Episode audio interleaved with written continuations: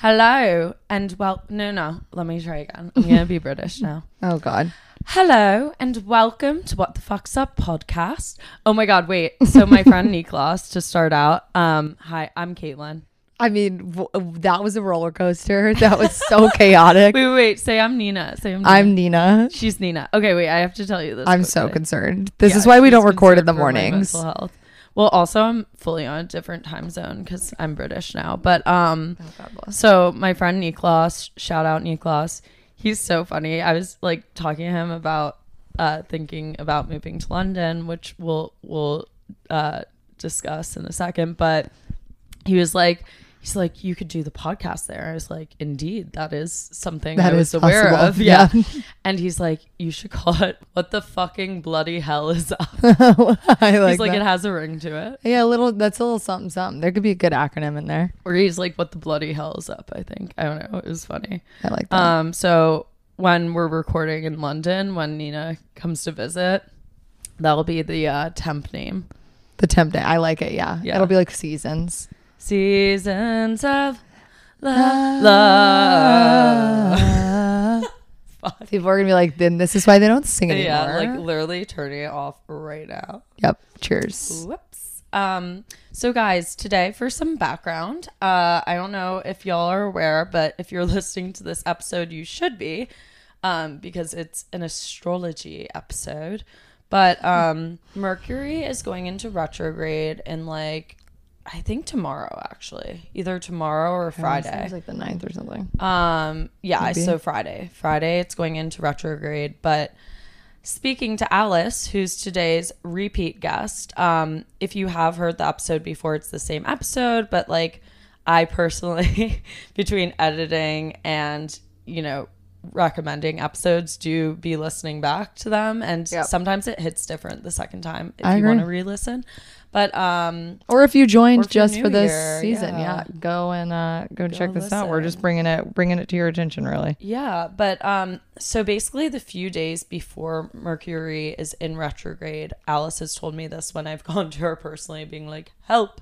Um it like builds up to it and there's some kind of other thing that goes on, but basically it kind of feels like it the few days before and Nina and I have been perfect examples of this because basically we had a big episode that was supposed to release today. Um I was traveling and then was trying to make money back by babysitting over the long weekend. As we do. So I actually pretty uncharacteristically, I would say, was going to start editing this episode yesterday because it was like a good episode and it wouldn't have taken that long to edit Yeah. And realized that for people who don't know, Mercury in retrograde is like known for fucking with technology. So basically, um, we recorded this one virtually because one of the people we record with is in Los Angeles.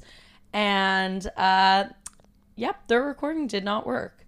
Luckily, knock on wood, we did record backups, but since it was so last minute, we just thought, you know, this was very on, you know, brand and on theme to release this astrology episode instead and push it to next week. So Yep. get ready for that. But um I did have some pointers from Alice if anyone else is feeling the Mercury in retrograde. Yes. So I'm gonna go pull those up. Give us the things. Give us the things. Am I okay? um, okay. So she said, for Mercury in retrograde, I would advise the listeners to use this time to revise, revisit, and reconnect. Do not freak out. Saying this to myself too Yep. Take but go back to things or people that you left off. Um, also figure out how to communicate. I felt like this was pointed, but it's fine. Love you, Alice. she goes, also figure out how to communicate more effectively with people instead of just saying things impulsively. Cheers. Cheers. Um, but yeah, I'm excited. We're getting coffee on Friday and gonna do a little reading and catch up. So Alice is the shit. If you don't already follow her at Stalking Alice, um, she is like she's so cool. She writes for Vogue. Um, she does like So cool. their astrology stuff, um, does their like, you know, weekly, monthly write ups. And yeah, she's just an overall badass. But um and she predicted when she was gonna fall in love, which she talks about in this episode, and they're still together. Just That's FYI. wild. I know it's so crazy. Damn. Nina, how have you been? You know, I've been great. I've been here in New York, um, chilling. I've been falling in love with every player at the U.S. Open. Oh my god, I thought you were gonna be like every man I've met, and I was like, uh, can you please elaborate? No, have not met a lot of men, unless there's like some You that I'm went not to thinking The US of. Open. Yes, I did. So je- I really want to go, and no one would go with me. 10 out of except for 10. This man's I'm like kind of seeing, but we were gonna go on Monday, and I was like unwell after babysitting for the whole weekend. So it's good we didn't go Yeah. because I would have been in a shit mood. yeah, that would have been bad. That would have been bad. And I drove for like three hours both ways. Yeah, that's Which I it. of wish they had like compensated me for gas, but they did pay me a lot, and they were nice. Yeah, I was gonna say it was it was a pretty hefty. Yeah, Fine. I'm just, I'm, you know, guys, you gotta make a buck. gotta get that bag. That's true. That's true. That's true. But how have you been? I've been good. I, it's been like a whirlwind. Um, it was funny because regarding the guy, um, I was texting my friend Sophie. Shout out Sophie. Shout out Sophie. And she was like, "This name sounds familiar." Like, because I was telling her I went on the date or whatever, and she was like, "This name sounds familiar." Like, is this from the night that we went out together and I like rolled my ankle? And I was like, "No." I was like, "That was like a year ago." it was like maybe a week before I left for um for Europe. But Before it turns Europe and after it Europe. was that was when we first met. Wait, that's so, so we've been talking for like over a month. wow, that's a long time No, on the apps. basically engaged. Long time on the apps for sure. Uh, um, but yeah, we had been talking because he's like, I don't know. I'm not going to talk about it too much. I don't want to jinx it. But um, but we basically couldn't meet up until after. But now we've gone on a few dates, so we'll see. Very exciting. Not putting all my eggs in a baskets yet. Here we go. This is what Caitlin does now that she um has come back from London. That she's chill. oh, she um, mean the accent? the accent. I thought you were like, yeah, Caitlin's so. now chill, that she's chill. now." no. she's super chilled. Um, but yeah, what else is? Oh, and also um, Oscar, who was one of our guests Yes, earlier in the season. I was just on his podcast. which is so funny. Oh, It's so- Oscar. oh, Oscar, one of the most lovely human beings I know, had the best time. When I tell you, we laughed for the first 15 minutes, like before recording. I'm excited to listen. It's quite good. It's quite good. Nice little like quickie episode. It's super fun. In and out. In and out. and um, yeah, so definitely listen to that. It's called Oh Oscar. It's on all of his stuff too. Oscar Aiden. He He's posts it so all. Funny. Um, he's also like kind of blowing up on TikTok. Yeah, he like just started. I mean, he's hilarious. Of so course, it the adds up. second he starts, and we're out here like on these streets. He's one of those people though that like I am not kidding. Everything he says is funny. Everything. Yeah, it's true. It's actually so true. And he's just a gem of a human. I only want success for him Yeah, we stand and happiness. Big Oscar stands. Yep. Also, um, Nina knows this, but I did go to the stand recently and meet some really fucking cool comedians who are like icons ones. in the industry. So get ready for those episodes. We all need a laugh. Literally. gonna kill me. Send the police. Send the police. She's gonna kill me. Um, Well, should we just should we wrap it there? Yeah. I Um, I'll talk more about maybe like next week in depth about um, Europe or like updates, but but we want you guys to you know live your lives, listen to Alice and her lives. her great advice. Um, for anyone who's also take like, notes. it doesn't matter. You could either be into astrology, like I was already a little into astrology and I learned a lot. But also, if you like are a Nina and don't know shit, um, this Okay. is very helpful. I do know shit. Yeah, because of me. N- Yeah, because of my mom. But okay, your mom's such a legend. yeah, I'm like, don't even act. I'm like, Nina, Nina's mom and I have a special connection. Oh, my God, Lila just offered. Nina her paw. I know. Uh, also, guys, very important update. Lila got a raincoat and It's it really has cute. sharks on it. It's really cute. It's on my story. oh, right now. This is being recorded off of 24 after 24 hours after all of the shit with Don't Worry Darling and like Harry Oh Styles and my everything. God, and I'm important. going to the Harry Styles concert tonight. So That if I is find anything out, the little fuckers will know first. Yes, you you little fuckers.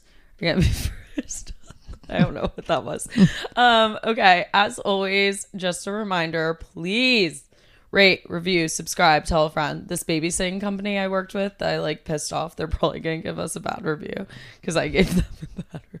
Cheers. So um so let's combat that by like writing nice things. Nina's friends, I'm talking to you. Y'all are new listeners. Time is now. Nothing, nothing like being nice to my friends I to get love them your to. Re- friends, but you know, you gotta you Her tactic is threats Yes. instead of uh, well, words love of and admiration. well, I you know I love words of affirmation, but um but real friends you threaten, you know. That's really comforting. Thank you for that. And with that, we're gonna jump right in. Badoom. Hey guys, today we're here to tell you about one of my favorite companies called Crushed Tonic. So, Crushed Tonic was started by my friend Sally, who is an amazing, intelligent person. She's actually been on the podcast before. So, after this episode, whichever one you're listening to, go back and check hers out. But she has this crazy story where basically she severely burnt herself cooking and she was looking for all these different ways to speed up her healing process and eventually discovered collagen. So, through that, it helped heal the scarring, but then she was also finding that her hair, her nails, and her skin were looking better than ever. So, that's when she officially decided she wanted to share this secret with the world, and that's when she created her company, Crushed Tonic. For those of you who don't know, at around 25, your body starts to lose its natural ability to produce collagen. So, this impacts your skin, your hair, your nails, your bones, muscles, everything, and leads to issues like wrinkles, dark circles, thinning hair, and more. But all these effects can be avoided and even reverse by collagen. And she has these amazing packets that you can put into any drink. She has flavors so that you can add it to your coffee. That's the coffee flavor. She has matcha. And then she also has the original and unflavored packets if you just want to add it to whatever drink you have without it impacting the flavor at all. So it's awesome. And honestly, the company has taken off so much. They've partnered with and sold their products in stores like Sephora, Gilt, Kith, Erewhon, Equinox, JetBlue, and more. And soon they're even going to be available through QVC and Costco. So I highly recommend you guys check it out. They also, oh my god, they have these new anti-hair loss supplements that are in pill form and work wonders. They're made with ingestible keratin, which especially paired with the daily use of collagen means no more 8-hour trips to the salon to get keratin treatment. Your hair is to look better than ever. So guys, go check it out. I promise you won't regret it. I'll put the link in the episode description, but basically you can just go over to crushedtonic.com and use code WTFSUP, WTFSUP for 20% off your first order and 50% off soon to be gone matcha and original crushes. All right, back to the episode.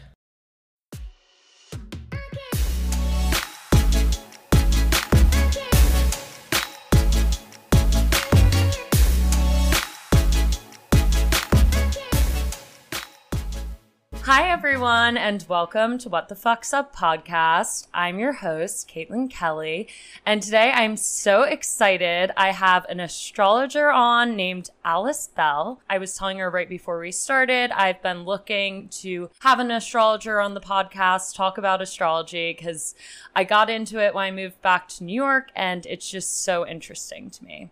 So, for a little background on you, Alice, before you give, you know, your own introduction, um, Alice is a professional astrologer as well as the resident astrologer for British Vogue. Her writing has been featured in publications including Goop, Refinery 29, and Forbes, to name a few. She is also the co host of the Astrology and You podcast, where you can find out more about all the in depth, crazy things about the astrology world. So, welcome, Alice. I'm so excited to have you on. Thank you for having me. I love the intro. I know. I always try to give like it's kind of kitschy to do the intro, but I think it's good because sometimes, like, there was a phase where I got really comfortable with the podcast where I would just like start talking to the person, and then people would be like, "Who is it?" I'm like, "Okay, Oh my stick God. to the intros, like, Yeah. be a little type A in the beginning." But um, Yeah. but yeah, do you just want to tell the listeners for yourself, like, how you got into astrology, a little bit about you? Mhm. Okay, yeah. So I guess to give background on like where I live, what my age is, Mhm. I am- live in New York. I am 28 years old, and a few years ago, I got into astrology. I was working in fashion. Um, I was a fashion assistant at Vogue magazine in New York, and that had been like my dream career that I've been working towards my whole life. And when I got it, I was like amazed that I got that so early on. But once I was there, it just like wasn't so fulfilling. And I was like, I don't think I can do this for the rest of my life. I don't want to work in fashion. Um, and so I started teaching myself astrology on the side, not really knowing that that could be like a career. I'd never been into astrology before. Like I didn't know that astrologers existed as a job. um, but yeah, I just became like obsessed with it once I realized there was a lot more to astrology than just like your horoscope and your sun sign like for me astrology's been like way more effective than therapy ever has. It's just described like basically my whole personality all my like patterns um and yeah from there i built my business on the side while i was still at that job and when it was financially stable i quit and i've been a full-time astrologer for two and a half years now. That's so cool. I love having people on the podcast. Like, obviously, I said I want an astrologer on, but I also love that Mhm. your story is one that's not like totally straightforward because I mean, that's why I started the podcast. I was kind of just randomly thrown into it at a time where I was like, I want to act, but I don't know if I want to act right now. I feel like I need to pivot. So I always find having guests on who have a similar like redirection in their story to be so interesting because I think it's something that our generation is really coming to terms with. We're not just going to be like our parents' generation, do the same Mhm. job for, you know, X Yeah. number of years. So that's so cool. I love that story. Um, so I was listening to your podcast, which, as I said, guys, it's really great and really helps you understand stuff. I was like trying to do my chart alongside you guys. You're gonna have to help me out a little bit there. You guys did a great job, but I don't know if Mhm. anyone knows what an astrology chart looks like. But if you don't look it up, it's yeah I mean, you- it can be complicated yeah, you definitely had to study this. You didn't just totally jump in. yeah yeah But something you guys said that I think is such a great way to start this off for anyone who's listening and they're like, uh, I don't really get astrology or get why it's important or helpful. You guys Mhm. gave five ways that astrology can help a person or be useful. oh yeah, And I thought they were so good because this is actually why, like, when I had the switch from being like astrology is kitschy to astrology is fun, like, this is exactly how I felt. So, to give the five quickly, you guys said the first reason is self esteem and validation. So, if you're different from someone, why you should accept it, why you jive more with some people than others which leads mm-hmm. into relationship dynamics. Kind of the same thing. Like if you're going to more naturally connect to some people rather than others, and it helps you take things less personally. The third, I love how I'm just copying you guys, but so good. no, I had forgotten what I had said in this episode because it was like recorded a few months ago. So it's good you're going back over. yeah, I was like, I don't want to like test you and make you be like, Yeah, wait, yeah. what was three? um, third, Yeah. perspective and patience. So if you feel like something's not happening at the right time, which again is such Mm-hmm. a theme in this podcast, it's really hard to have patience, but sometimes like you don't have control over when you're going to get the job, when you're going to get the guy, whatever. So Mhm. that being important, which leads into timing, knowing when it might be a good time to do something or when you should like let up a bit. And the last one was empowerment. So I love that. But um but yeah, what for you was the switch? What was the reason that you felt compelled to like get more into it once you started? Uh, so I first started studying astrology like a little more intensely because of like dating problems and wanting to know if a guy was going to text me back. and I love um, it. Every girl ever. so- yeah. Yeah. Yeah, so it started as like obsessively checking my horoscope, like, am I gonna have romance this week? And then I don't know how I got on it, but like actually pulling up my own birth chart. Um, I can't really remember like the correlation between those two. Um, but dating and relationships has always been something that's been like super difficult for me. Like works pretty much come easily, but like not like being single for a large part of my life. Mm and just not being casual when it comes to dating relationships and having so much trouble with that having that explained through my birth chart was like so helpful and that's i kind of feel like that's what really resonated with me the most and got me into it initially yeah i so get that too because it's very different than having like i mean therapy is great guys don't get me wrong but it's very different than having like a therapist just be like you're totally normal don't worry about it it'll happen it's like mm-hmm. something where you start to see like, oh, maybe you have these qualities that you can work on, or maybe this isn't like the exact time it's going to happen because according to the stars, it could happen later. And with the relationship stuff, sometimes when I've just met someone, if I feel like we're like connecting right away or like there's like a little weirdness, if I find out their sign, like it makes it make more sense a lot yeah. of the time, you know? So it also just helps you understand perspective and where people are coming from. So that's less like, oh, is it something I did? You know, because we all think we're the main character. So yeah, definitely helps with that. So, what is your dating life right now? I'm interested to hear. I'm in a relationship. Oh my I god! Predicted, yeah, I predicted myself getting into a relationship. No fucking way. Yeah. You like read your own birth chart and you're like, it's happening now. Yeah, I knew. Uh, so it happened. I met him five months ago, um, oh and I knew. So I've been single for five years since I was like 22, and I was starting to be, be like, I am never gonna meet someone ever. It's been so long, and I knew with astrology 2021 for me was going to be like a big relationship year, but like I wasn't on dating apps. I wasn't reaching out. I wasn't like mm-hmm. going out. It was deep COVID back in January, February. Yeah. And one of my Instagram followers reached out beginning of February and was like, "I this is so random, but I have a guy friend I think you would really get along with." Um, oh my god, you have to love the DM slide, not yeah. even from the guy, but like a DM setup. Friend. Wow. Yeah. And so I was like, what's his birth time? I need to look at his chart. I looked at his chart. I liked what I saw and I agreed to the date. Oh my god. You're like, I don't need his picture. I actually need just his time and place of birth, you know. Yeah, because I looked at his like profile on Instagram and like he wasn't someone I would normally be drawn to immediately. Mm. But then I saw the chart and I was like, I think we would have a lot to talk about. So I'm That's it was there. So interesting. I was at dinner the other night with some friends and one of the girls and I were talking about how like we feel like we're kind of serial daters who have been in like this long rut, if that makes sense. Mm-hmm. You know, growing up, I always was in these like longish term, if not long term relationships. And they weren't that serious until like college, especially like my most recent one. But same thing, that ended for me around like 22 or 3. I don't know. No, mm-hmm. 23 or 4, whatever. I'm like, how old am I?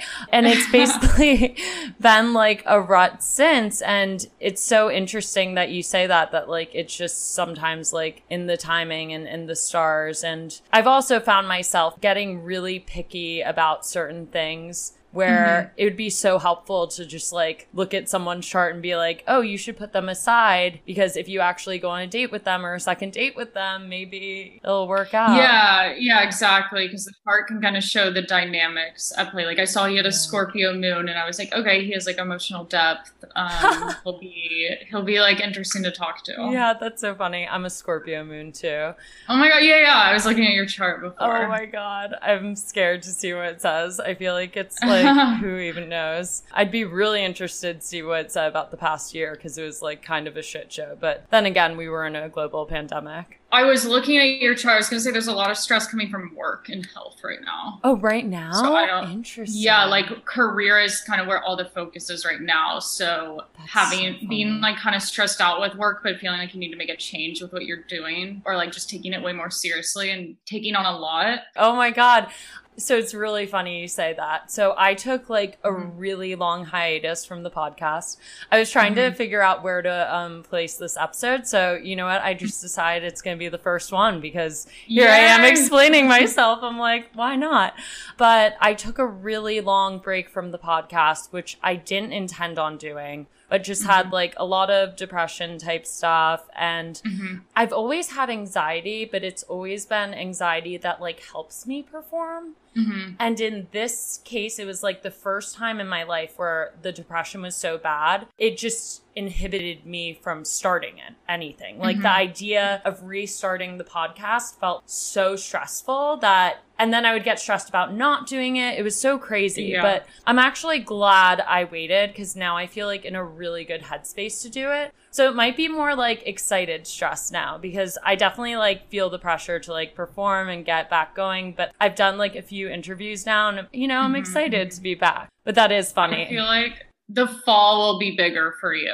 Just once Virgo season, you're Virgo rising. Yeah. So I feel like there's going to be a lot going on in Virgo, obviously, end of August Oh into God. September. So I feel like that's probably when you might get going again. oh my god. Um, and then you also have so much Sagittarius in your chart. Like I you Sag. Sun, Mars, Venus, Mercury. So there's going to be a Sagittarius solar eclipse on December 3rd. So I feel like that will really set you off in a new direction or have like maybe a change with like where you're living. It's in your house of home. Oh my Um, god, this is so crazy. Well, first of all, that's around my birthday, but that's also like around when my lease is up. I'm like, am I? moving? Yeah, I think you're moving.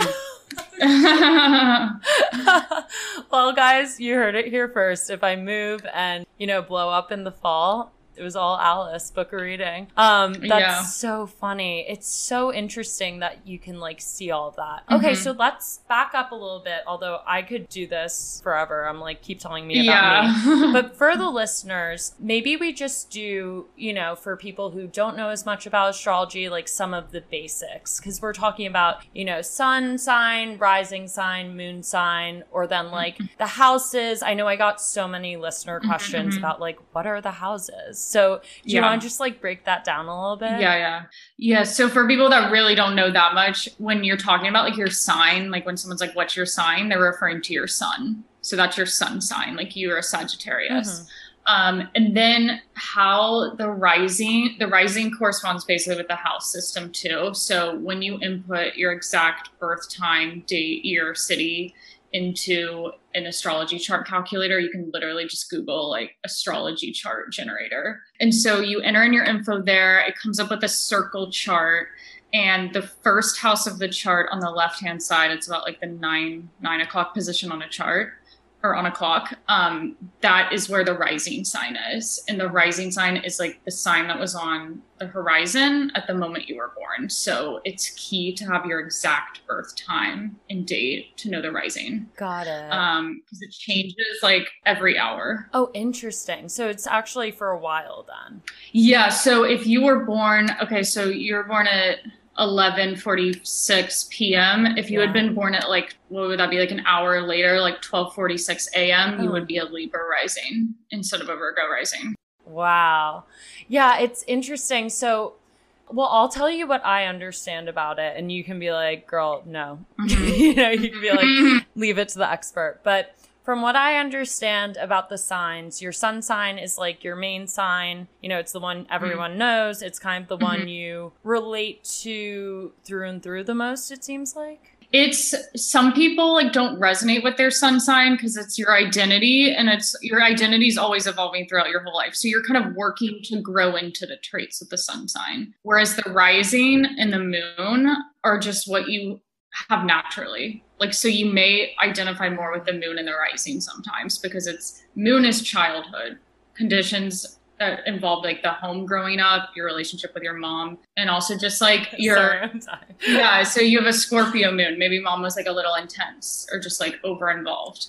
Mom, I didn't say it, but. Um, Yeah, but it's kind of just your basic emotional reactions to things and who you are, like in your inner world that you revert back to kind of when you're in new situations or emotionally upset. Um, And Yeah. the rising is just what you immediately put forth into the world. Like, this is who I am. This is how other people see me. Um, whereas the sun is kind of more what you're working towards. That is so interesting. I've heard the other two, you know, how you come off for your rising and the moon being Mhm. like your more deep personal self. But I love two of the things you said. One being, um, like the way you were describing the moon, obviously it's like how people see you who are much closer to you because it's like for deeper, you know, maybe more mm-hmm. upsetting situations. But the way you're describing it also kind of sounded like trauma, which was interesting. Mm-hmm. Like maybe Yeah. it's like your gut reaction that sometimes you have to like work against a little bit or like break down. Yeah, it's like deep pattern that sometimes don't Yeah. like it's like what you picked up as a child. So sometimes when you're an adult, like that stuff just doesn't work for you anymore. So Yeah. If you are repressing, like let's say you have a Gemini moon, like you love that's kind of a love for communication and feeling mm-hmm. emotional fulfilled when you're connecting with people.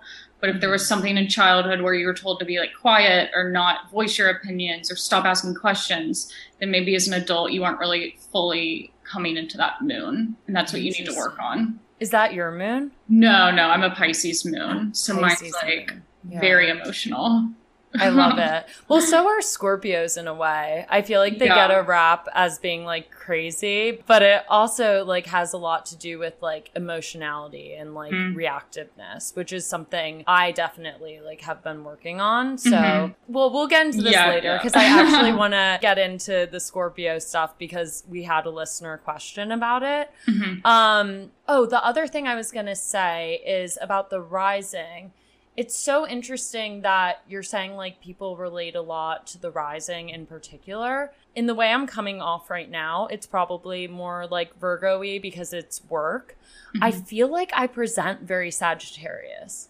And maybe Mhm. that's just because the Virgo thing's more like type A and like when I'm being social or out, I'm more like You do have a lot in Sagittarius, so maybe you present more Sagittarius than someone that just had their sun, whereas you have like four planets. Yeah. But the rising is the lens through which you kind of approach all areas of your life. So maybe it's like Virgo being organized, critical, always wanting to improve. You kind of approach life that way. Yeah, so Virgo is my anxiety. We got it. Yeah. she's she's a main character in my life for sure. For Sure.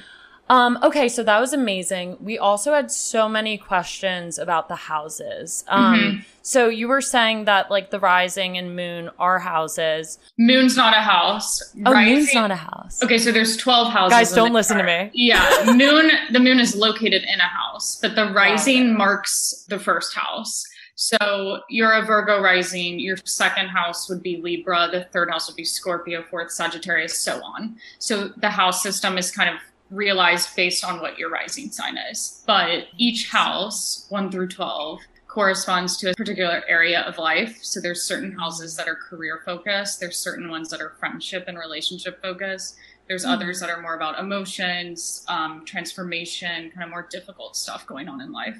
Amazing. That's so interesting.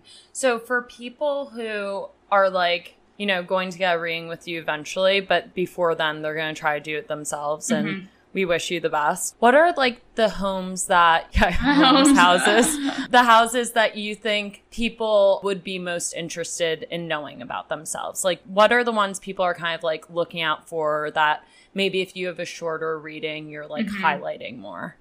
I feel like it depends on the person. So everyone's Mm. going to have planets in certain houses. Like you have all these Sagittarius planets are in your fourth house. So What's like I would house? Fourth house is home, family, the past, emotions, kind of nostalgia. Guys, I have so much trauma.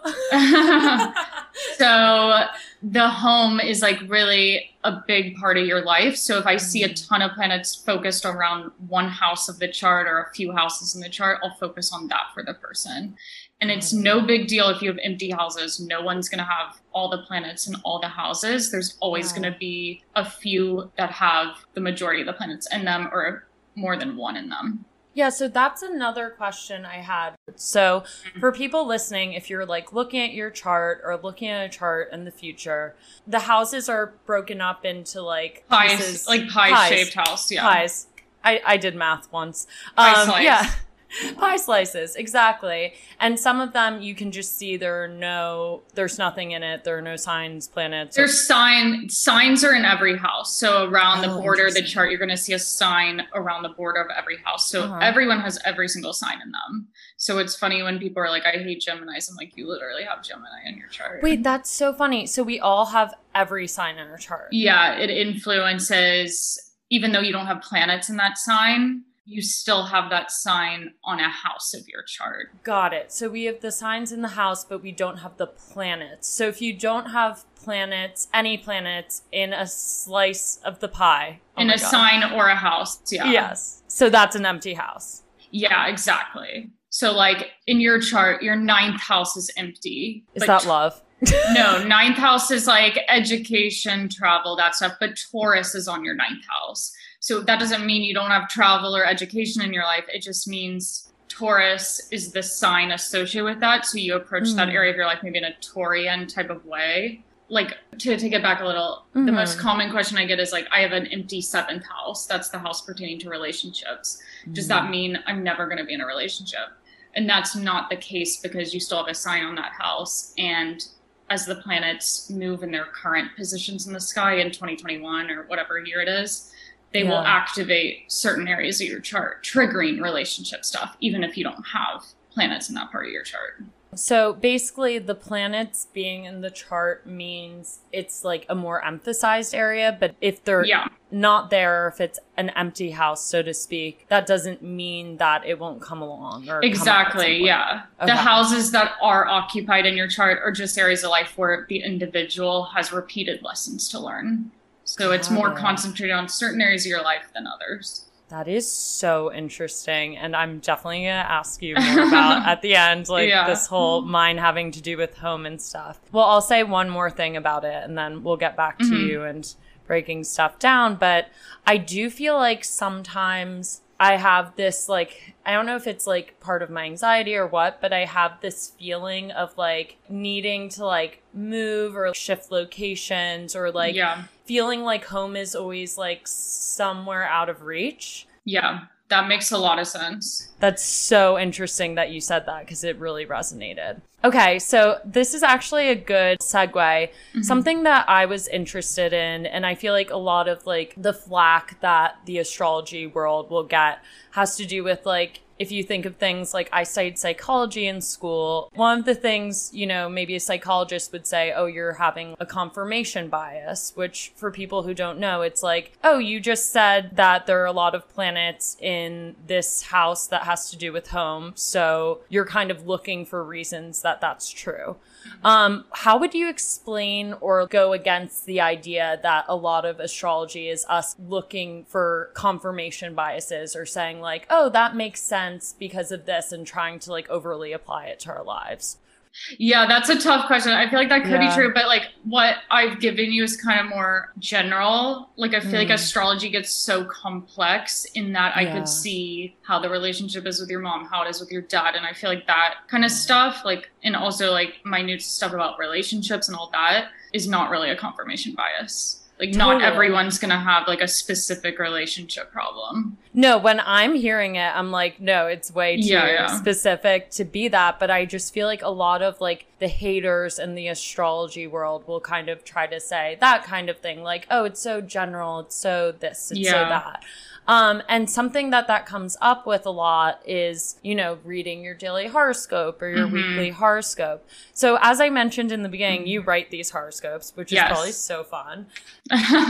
How do you do that? And then, like, how much weight do you think people should be putting in these, like, weekly or daily Mhm. horoscopes? I think horoscopes are just for fun. I wouldn't put a ton of weight into it, but I would read the horoscopes for your rising sign, not your sun sign. They just show up as like read them for your sun sign because obviously the whole population isn't going to know the time they were born, but they're going to know the month they were born. So that's kind of why it's general to read it for your sun, but they're written to be read for the rising sign. Because like when I'm writing horoscopes, for instance, your Virgo rising for the Virgo Mhm. horoscope, I'm putting Virgo in the first house, and then I'm seeing what's going on in the sky in relationship to the Virgo chart. So like it's Cancer season right now that falls in the 11th house of a Virgo rising chart. So the Virgo horoscope this month is going to be a lot about groups, friendships, being social, whereas the Sagittarius is just not going to say that. That's so interesting. Okay, guys, so start reading your rising signs. I have to do Mhm. that. It's so funny. I was like reading my moon sign for a bit, No, but yeah. I would never do that. guys don't do that because it's just who you are at the base of yourself but it sounds like it has less to do with like the day to day than your rising Yeah, the moon. I don't really know how moon sign horoscopes would be written. Even work. Yeah. That's so funny. Okay, well, I'm going to stop doing that. Good to know. okay, um, I'm just trying to kind of simplify this. Obviously, you've been studying it for so long, so you Mhm. probably know so many terms and like Mhm. different things that we can't even imagine. But like, so if you're not looking at a certain person, if you're looking at like a time period, looking at the sign, yeah. yeah, how does that work? Because, like, going back to the example like the Virgo Mhm. horoscope, Yeah. for that sign, it's taking where the planets are currently in the sky. It's not Got when you were born. It's like what's going on on July 15th, 2021 in relation to that Virgo chart. And so it's like, okay, how are the planets in Cancer? And then there's some planets in Leo also right now. And the Mhm. moon's in Libra today. Where is that falling in the chart of this like Virgo rising chart I'm making for the horoscope? And how is that affecting their life this week? Wow. So I know it's not a science, but it's definitely Mhm. complex in a way that like feels borderline scientific, if that makes sense. Yeah, 100%. Like you can get dates, like I get dates down for predictions, like to the day. Oh, yes. Okay. So now that we have a little more of the language set Mhm. up, I want to circle back to you and your relationship. Okay. So, can you say his name? Jesse. Jesse. I like that. I'm thinking about the idea of, you know, like timing and whether stuff is fixed or can be changeable. Mhm, mhm. With that kind of stuff, it sounds like you knew right away, like, okay, this is my year for love. Like, we have pretty compatible charts. Do you think that made you, like, more likely to pursue him? It sounds like yes. Like, how was your experience around that? Did you put pressure on yourself because of that? No, I feel like when I started dating him, I was like, I just thought because my love life has failed so much in the past that it was just going to be the same thing where it like went on for two months and then he ghosted me or something like that. So Welcome I, to New York, guys. yeah, I still had all this anxiety. I wasn't like, this is the one astrology says so. It was still like very unsure. Like it could have been someone further down in the year. But I feel like it helped me knowing the timing in the years that came before this one, like 2019 and 2020, not a whole lot going on with relationships in my chart. So it made sense why nothing was happening. And it just helped me be a lot more calm about it. And instead of like beating myself up, like swiping on dating apps and stuff like that. Yeah, I love that because you guys were kind of talking about that in one of the episodes I was listening to. Like, Mhm. sometimes I feel like I get really into the apps, and sometimes I'm like, I just don't want to even try with this. So, having that kind of confirmation that, like, you feel that way because it's not your time right Mhm. now, like, there's no need to, like, put that pressure on yourself. Mhm. It definitely, I could see that just being so Mhm. helpful. Um, so that's so interesting. Like, it's not like you get an exact time, you kind of get a time frame.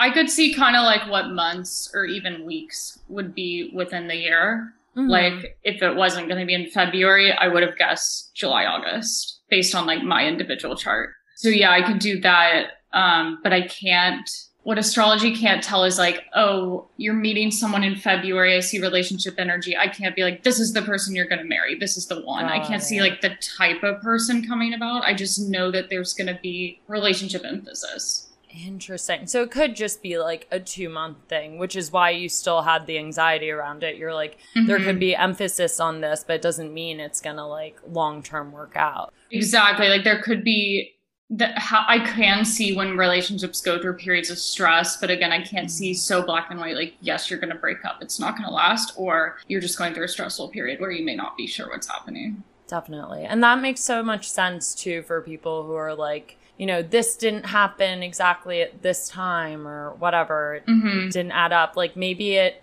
happened in a smaller way than you realized, or maybe it was a different type of relationship. Like, can you tell if it's romantic versus like friendship or other things like that? I feel like with the more major transits, it's usually romantic. Like it wouldn't be that meaningful and make such an impact in the chart if it wasn't going to be something like a friendship. You wouldn't see that as like so meaningful, I guess, as you would like meeting someone. And then since you said you like had his chart, did it say Mhm. at the same time that that was going to be an emphasis for him? Yeah, so that's why I needed his birth chart before the date because I was like, I'm not gonna go on a date with someone who doesn't even have potential to have a relationship Yeah. this year. Like, I'm done. I'm 28. I want to get married soon. Um, it's so. Yeah, I saw in his chart um, that he had relationship growth this year, so I was like, okay, why not? I'll give him a shot. That's so cool. That was overlapping for you guys. Well, I am so on your guys' team. I hope the stars continue to align because that is so you. interesting. Okay, before we get into you and quarter life qualm stuff, I did have a lot of questions about whether or not astrology was able to predict COVID or like the universal stress of that period in 2020. Was that something that astrologers saw coming at all? Yeah, 100%. Really? Yeah, like not a pandemic exactly, but that 2020 would be an insanely difficult year with financial stress, particularly. I don't think astrologers were able to like be like, yeah, there's gonna be um, A virus. a virus that goes around. Yeah, but like that's how it manifested. Um, wow. but yeah. That's really cool. Looking at that year, the astrology was insane last year, and it never let up the whole year. That is so crazy. Yeah, because I was thinking about that because obviously we have like the individual charts, but as we were saying before, when you're doing things like more generalized readings for the signs based on periods of time, like it's so interesting that was just like, yeah, 2020 is going to suck for kind of Mhm. everyone. I was going to say that's a particular field of astrology. Like, I feel like not Yeah. all astrologers specialize in world event astrology. That's Mm. something that, like, you have to have a really big knowledge of, like, world history because Mm. patterns will repeat. Like, what was seen in 2020 was also similar to the astrology the year 9 11 was taking place, the year World War II broke out. So it's Oh all my about these patterns and knowing that in the past it's resulted in that. So maybe it's going to be something similar. Wait, that's so crazy. Oh Mm. my god, that those two events would line up with the way the stars were in 2020. Well, I'm not sure if you know this since it does sound like it's kind of a specialized thing, but does it sound like from what you've heard in maybe the astrology world like 2021 is going to continue to let up and Yeah, I Yeah. predicted that starting Mhm. May, things would get a lot better, and that's kind of what happened. Um, that has to do with Jupiter going into Pisces. So when you get a planet, a positive planet like Jupiter going into a sign it's associated with, you get the full benefits of like freedom, like travel, like happiness. So that was this summer.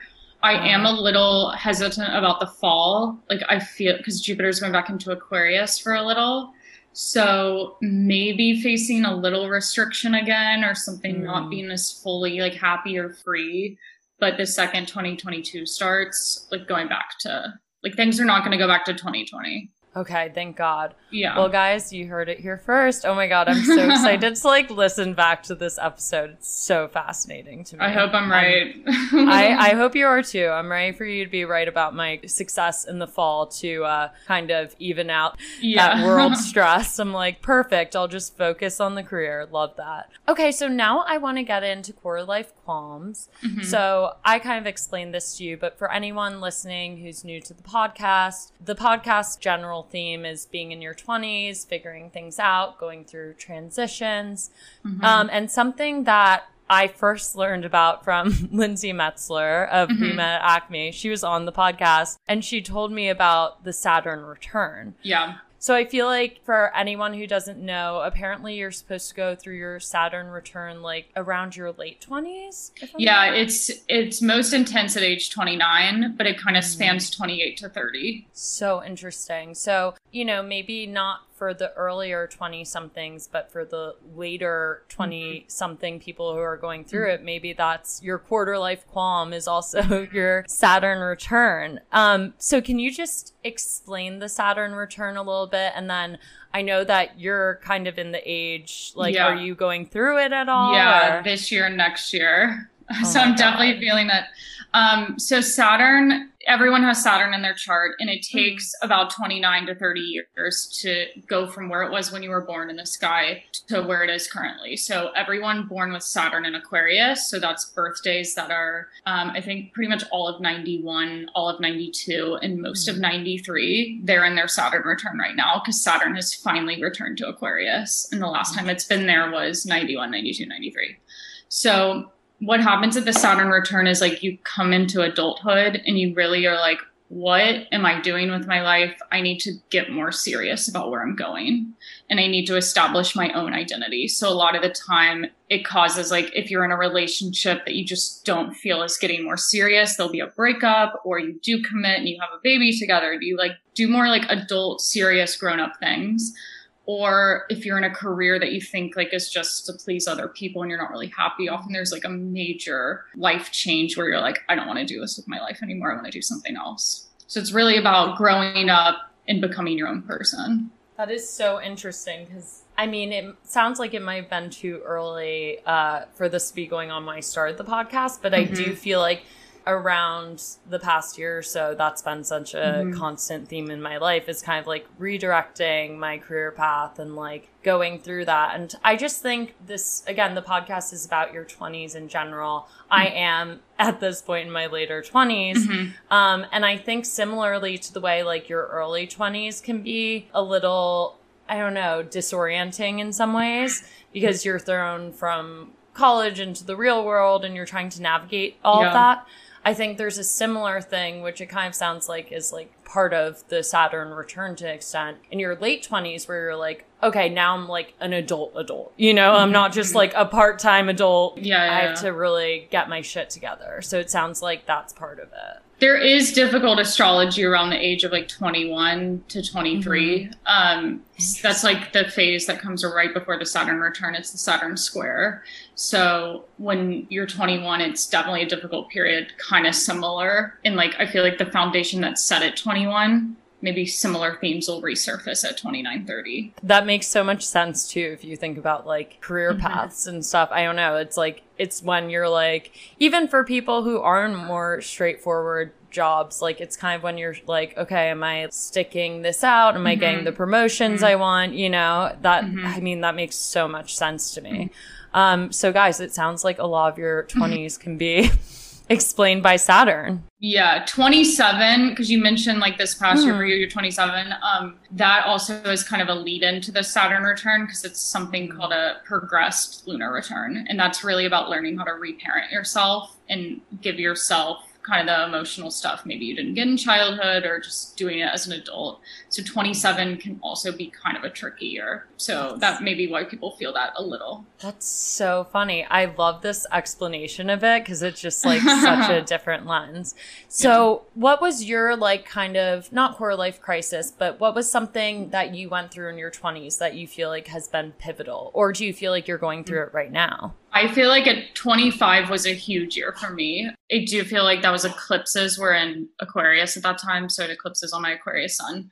But 25 was when I learned astrology, and I feel like my personality went through this like huge change. Whereas I was never open to anything spiritual, anything bigger than myself. And that was kind of the year I became a lot more calmer, less anxious. And I was like, this is astrology. This is what I need to do now. That's so cool. So it really lined up. yeah. That There's awesome. like a definitive, like early 20s is so much more stressful and anxious than I was after 25. That's awesome too, because I feel like, I don't know, some people think of like transition or maybe even your mm-hmm. Saturn mm-hmm. return, anything like that as being stressful, but it's been such a net positive for you. And you were saying you thought your whole dream was to end up in fashion, but then like, Mm-hmm. It sounds like this is what you needed to kind of like mm-hmm. undo mm-hmm. some of that anxiety, which is so, so cool. Yeah. And I feel like if I hadn't listened to that at 25, then at mm-hmm. the Saturn return, it would just become even more like glaringly obvious. Like, I'm not happy. So mm-hmm. even if you don't make the decision like in a certain year, it kind of keeps repeating over and over again in your life until you do something about it.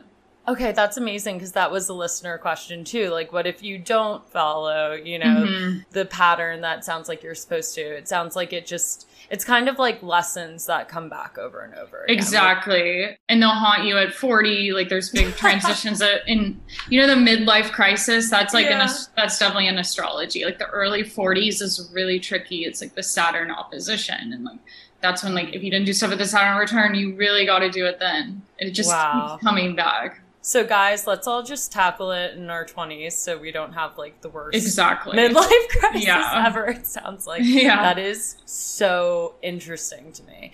So, as an astrologer, like, how would you say that we can use astrology to help us understand or like better get through these periods? I would say, I mean, astrology, what I feel like most people don't get right is that they think it like forces you to do stuff when really it just reflects what your intuition already knows. So I just feel like listening to your inner voice is also just helpful if you don't know astrology.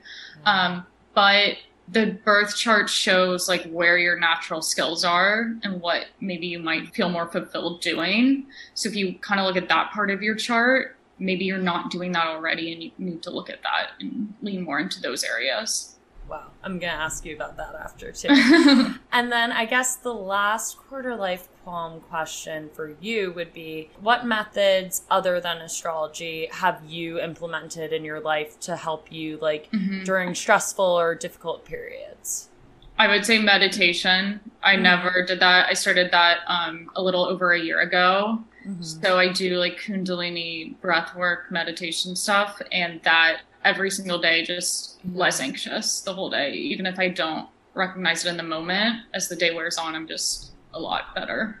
a Okay, wait. I've heard of this, but now I need to look into it. What's how do you spell it? Yeah, Kundalini. So K U N D A L I N I. And then I would either say Kundalini meditation or Kundalini breathwork meditation. Um, I took like a course on it and got basics, and then I just kept doing it on my own. I'm sure if you researched into it, you could figure it out. That's so cool because I've heard meditation. I think I've heard of Kundalini, but I've definitely never gotten that as a response on the podcast. So that's so cool.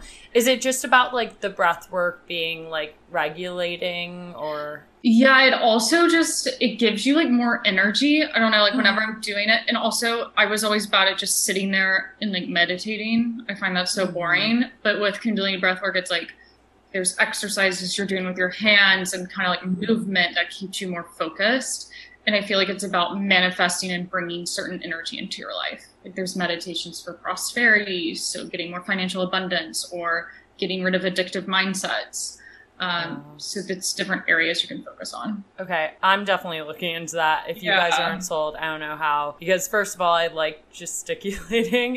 Yeah. Did I even say that right? I don't know. When I'm talking, um, big Mhm. gesture gal. So Yeah, yeah. the idea of like moving around a little bit Mhm. while doing it sounds great. And then manifesting. I mean, Mhm. that's something I think everyone can find some interest in because it's like, why would you not want to Yeah, bring like write, shit into your life? writing down what you want is so key. And I think a lot of that has to do with like for people who, you know, don't understand manifesting or like don't totally believe in it, like a lot of that just has to do with like figuring out what you want because I think Mhm. a lot of us are so on autopilot that you don't really think about what you want. Mhm. Even I think about like dating. Like there are so many times when you're just dating to date and you're not like sitting there being like, like, what do I want in a partner? not do they like me, but what do I want? What do I like? You know? So just getting in touch with that, I think, has Yeah. so much to do with manifestation. But that's that's so cool. I love that answer. Yeah. Um, okay, so now quickly, I want to play a game that I haven't played before, Mhm. but I think it's super interesting for like the whole astrology thing. And I use some of the listener questions, but basically, I want to play a quick game of Mythbusters. Okay. So this is basically like astrology myths that you may or may not agree with. So Okay. either busting the myth or you're like, no, that actually makes sense or is true. Okay. Okay, cool. Let's start. Okay, first myth. People use astrology to shy away from taking responsibility for their actions. I would say there is truth to that myth. Like that's not how I use astrology, but that is Yeah. how a lot of people do it. They're like, I'm a this sign, so I can act like this. I don't. That doesn't mean I believe it's right. Yeah, okay, I love that. You're like, it actually happens, but it's not how you're supposed to use Yeah. it. Yeah. Okay, cool. Very cool. Okay, um, second. Mercury is basically always in retrograde. False. It's in retrograde three times a year for three weeks, so nine weeks out of the year about. Got it. So is it just in retrograde more than other planet? Yeah, it's most most frequent retrograde out of the inner planets. So planets like Saturn, Pluto, Neptune, Uranus are retrograde for like four months out of the year, but those Mhm. don't affect you on a personal level. When Mercury or Mars or Venus are retrograde, that affects your day to day life a lot more. And Mars is only retrograde once every two years, and Venus is once every 18 months. So the fact that Mercury is three times a year is why you hear so much about it. And what does being in retrograde mean? the planet is like this optical illusion that it's appearing to move backwards, but it's just like slowing down in its orbit around the sun. And because Mercury's the planet of communication, it just Mhm. means when that happens, everything involving communication is kind of thrown into confusion or delayed, like new plans are set back or people get in their head thinking about the past a lot because it's always about like reviewing what's already happened. So you'll hear from an ex or you'll be reflecting Mm. on what could have been like and getting kind of emotional about that.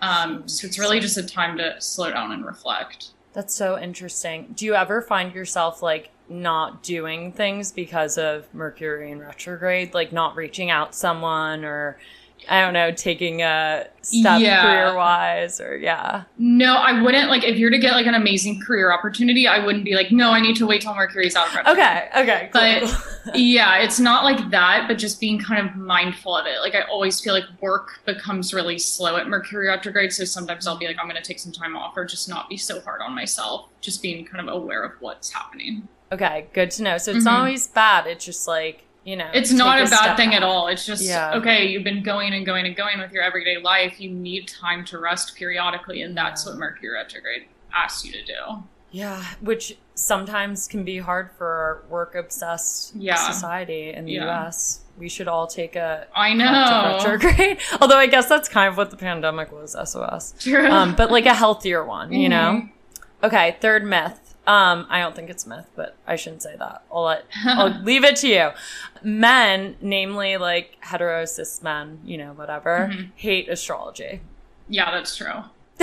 I I mean, my boyfriend doesn't, but I feel like a lot of men don't like it because I my theory is that men love to be in control and they Mm. feel like they don't like to think that there's forces out of their control that are Yeah. terminating events in their life. Or that we have some kind of like witchy knowledge that Yeah. they don't. That's so And. I feel like it's maybe because they've had bad experiences dating where someone's like, You're a Scorpio, I won't date you because all my exes Mm. are like you. So maybe they just hear stuff like that and get annoyed. Yeah, they never hear like the positive Yeah, sides of it. Exactly. Yeah, that makes sense. Yeah, I had there was one guy I was like casually seeing a while ago at this point now, but he would like freak out if I mentioned astrology. Oh I my was like, god. okay, red flag. Because it wasn't Yeah, like I yeah. even knew that much. I was just like, oh, like that's so interesting. And he's like, stop talking about astrology. Yeah. One of one of my credentials before I Mhm. met my partner was like have to have someone that is open to astrology. Yeah, it's like you don't have to love it or necessarily like totally believe in it, but like Mhm. a lot of guys get like activated by it. it's so weird. so funny. Anyways, okay, next myth. Scorpios are crazy. I'm hoping you bust this. That's a myth, a hundred percent. I hate like cliches like that. I think Scorpios try to control their emotions a lot and they get like very worked up and have these like really strong reactions and they like to be in control and try to control a lot of things. So Checks in, out. in re- yeah, in relationships they can be a bit obsessive or controlling on the more negative side. But I feel like Scorpios just know what they do and don't want in their life and they're very good at like, okay, this is cut off. I don't want this anymore. Yeah. That's another thing that I meant to bring up, but I think is so true. It's like for any sign, there are going to be like good traits or characteristics Exactly. and bad ones. Yeah. So there's going to be like a good version of that out there to you and a bad version. You know, like it Exactly. could be overly emotional or whatever, or it could be like in touch with your emotions. Just stuff like yeah. that. Yeah. So you're never going to be a bad sign, guys. Don't worry. Yeah. This is inspired by what I saw on the street the other day. I was walking down the street Oh, and yeah. saw that Alice had written this thing about dogs and their signs. So I guess a myth would be I don't know if this is a myth per se, but dogs' signs or birth charts don't matter. I that's one it's tricky because like I do feel Mm. like dogs will act out their signs and their moon signs, but obviously life events are not gonna like like dogs aren't to go through career stuff, but maybe they take on like I do feel like a dog that's an Aries is, is probably going to be a lot more hyper than like a dog that's a Pisces. That is so funny. Delilah is a Libra, which kind So, of like, makes sense. Calm and peaceful. Calm and peaceful, but also like really likes nice things and like Yeah. is a bit of a diva. like she'll be like, "Okay, you're here to give me butt rubs, right?" Yeah, like, yeah. I have work. Um, but no, she's amazing. She's the best. Okay, and then we'll just do one more before Mm-hmm. wrapping up. Cusps are usually more of a combination of two signs than non-cusps. Cusps don't exist. You're either one sign or you're not. Yeah, that's such a myth. Really? Yeah, because so there's not like one day. So Mhm. okay, like for instance, Cancer season going to Leo season that's coming up. Some people, like if you're born on July 22nd, I think that's usually like the date it changes. It Mhm. that tends to vary from year to year. So that's why it's important to have the exact birth time to literally know if you're a Cancer or a Leo. You're not going to be a cusp. You're not going to be a mix of both of those. Maybe if you are a Cancer that feels more like a Leo, it's because you have other planets, such as like a Leo Venus or a Leo Mercury Uh-huh. in your chart that make you feel like that. Got it. Oh, and then a last thing, just a clarification point. Can you talk quickly before we wrap up Mhm. about Venus? Because isn't Venus like the love house or It, planet, planet. Yeah, houses houses. Guys, one, I two, learned a lot. Planet is not a house. Um, yeah, Venus is seen as the relationship planet, but I feel like it's a lot more. It also has to do with money, friendship, values. So I honestly feel like the moon is more important when it comes to intimacy and relationships. Venus is like likability. It's like what are you attracted to kind of on the surface level? What are your tastes? Whereas like that moon is more about how am I knowing this person on a deeper level? So if we're dating someone and we are as lucky as you to get like at least I don't know if everyone would be able to like, you know, study their birth chart the way Mhm. you did, but like if we have their moon and rising, um I guess that's like one last thing we should touch upon that we didn't. Should you be looking for someone who's like compatible with your moon then is what you're saying? There's a lot that goes into compatibility. So I would look at like your rising sign. So your Virgo mm-hmm. rising, like maybe someone with a Virgo moon or a Virgo sun would be a good match. Or the mm-hmm. sign opposite, like Pisces, that's your relationship house. So people with planets in Pisces would be good for you. And then also Scorpio moon. I feel like with relationships, often one person will be the sun sign and the other's the moon sign. So you dating a Scorpio sun, or maybe someone with also a Scorpio moon, or with another water sign moon.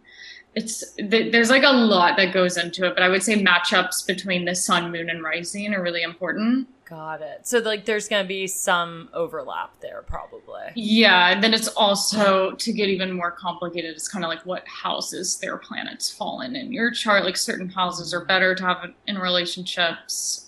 So yeah, it, there's a lot to compatibility than just like, am I a Sagittarius? Am I compatible with this sign? Like that's very surface level. Got it. Okay, so that's kind of cool though because that means we Mhm. can't immediately write guys off in the way that they hate. Yeah, exactly.